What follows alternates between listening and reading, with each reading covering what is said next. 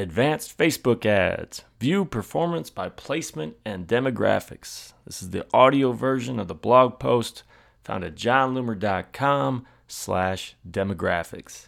Now, before I get started here, just a quick heads up.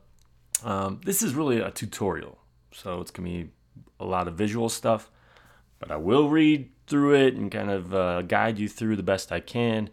Um, I strongly advise that you go check out the blog post found at jonloomer.com slash demographics. All right, so I conduct several one-on-one coaching sessions every week. And each time I ask my 45-minute client whether they use the ad reports. More often than not, the answer is, uh, what? As a result, I regularly take 15 minutes in these sessions to create a saved report that they can use in the future. Time and time again, these people are blown away by the information available to them. But most advertisers don't realize this information even exists. When used, you can optimize your ads for age, gender, country, and placement. In other words, get better results and stop wasting your money on placements and demographics that aren't working. Okay, so what am I talking about? I'm talking about the Facebook ad reports. If you monitor the performance of your ads diligently, you can limit waste and focus budget on what is most effective. Your results will differ depending on the audience and placement of your ads. So, this is done through split testing. In the past, the only way to accomplish this was through creating many different ads for age groups, gender, country, and placement. But that's no longer required. You could really just create one ad but the magic is found within Facebook's ad reports. The old version of these reports was more or less worthless. And as a result, advertisers, advertisers ignore them. But an update last year makes them one of the most powerful tools in the advertiser's toolbox. So, on the left hand side of your ads manager, just click on Reports. It's below Create an Ad, Campaigns, and Pages, just on the left hand side. The default report isn't particularly useful at all and it's why most advertisers don't dig in more. It provides 17 columns of data for all campaigns run during the past seven days. So, start date, end date, campaign, reach, frequency, impressions, clicks, unique clicks, all kinds of stuff. It's not that this information is all worthless, it has value, but it's information overload. And it really, honestly, it doesn't focus on the data that really matters for your specific campaign. I prefer a report with a minimal number of columns focusing on your desired action. For example, here are the columns I'd recommend for a page likes report start date, end date, campaign, frequency, spend, page likes, and cost per page like. Simple. You could you could break it down a little more if you wanted. You could add a column for ad, so it breaks down by specific ad. If you have a whole bunch of ads within the campaign, you can also break it down with some data I'm about to get to. Regardless, that's fewer that's 10 fewer columns and it focuses on the metrics that truly matter to the objective of your campaign, which in this case was page likes. Okay, so now my favorite thing in the world, edit columns. You can take control of your ad reports with the help of a simple button. Edit columns. It's at the top left of your report next to the add filters button you click that beautiful button, you'll get a dialog that has all kinds of information you can dig into. By my count, there are 148 different columns you could choose for your report. That's a lot. Of course, you don't want all of them. You shouldn't even want 17 of them. But the right data should be available to you depending on the type of report you want to run. You just need to find it. Data breakdowns, the true gold mine and the motivation behind this blog post is found in the data breakdown section. By default, Facebook doesn't select any of this data. That's why most advertisers don't know it exists.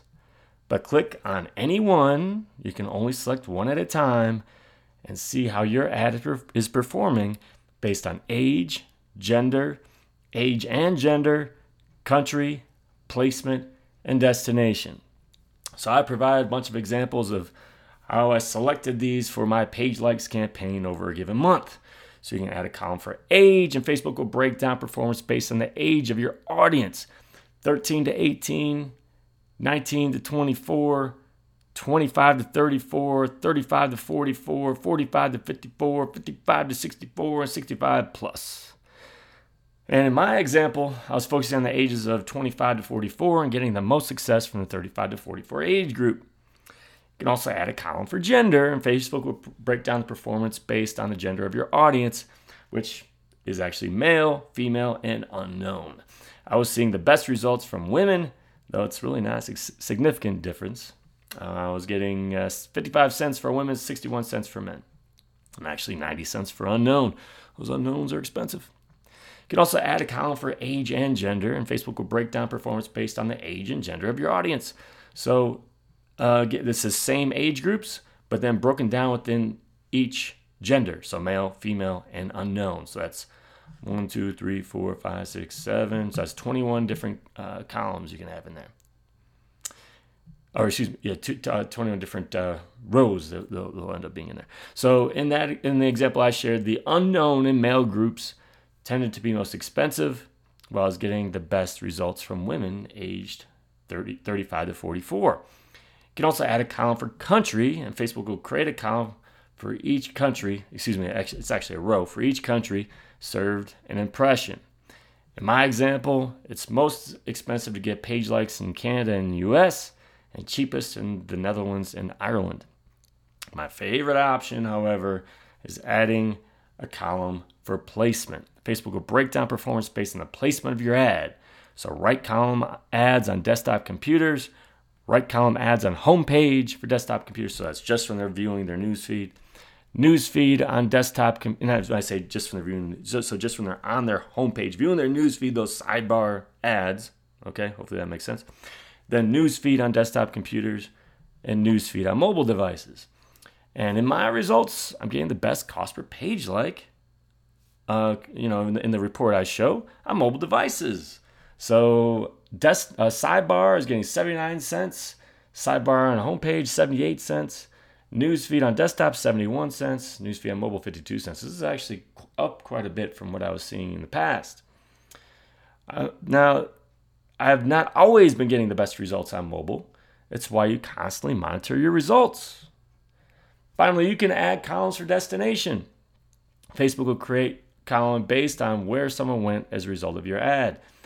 This could be your page, a custom tab, or a link.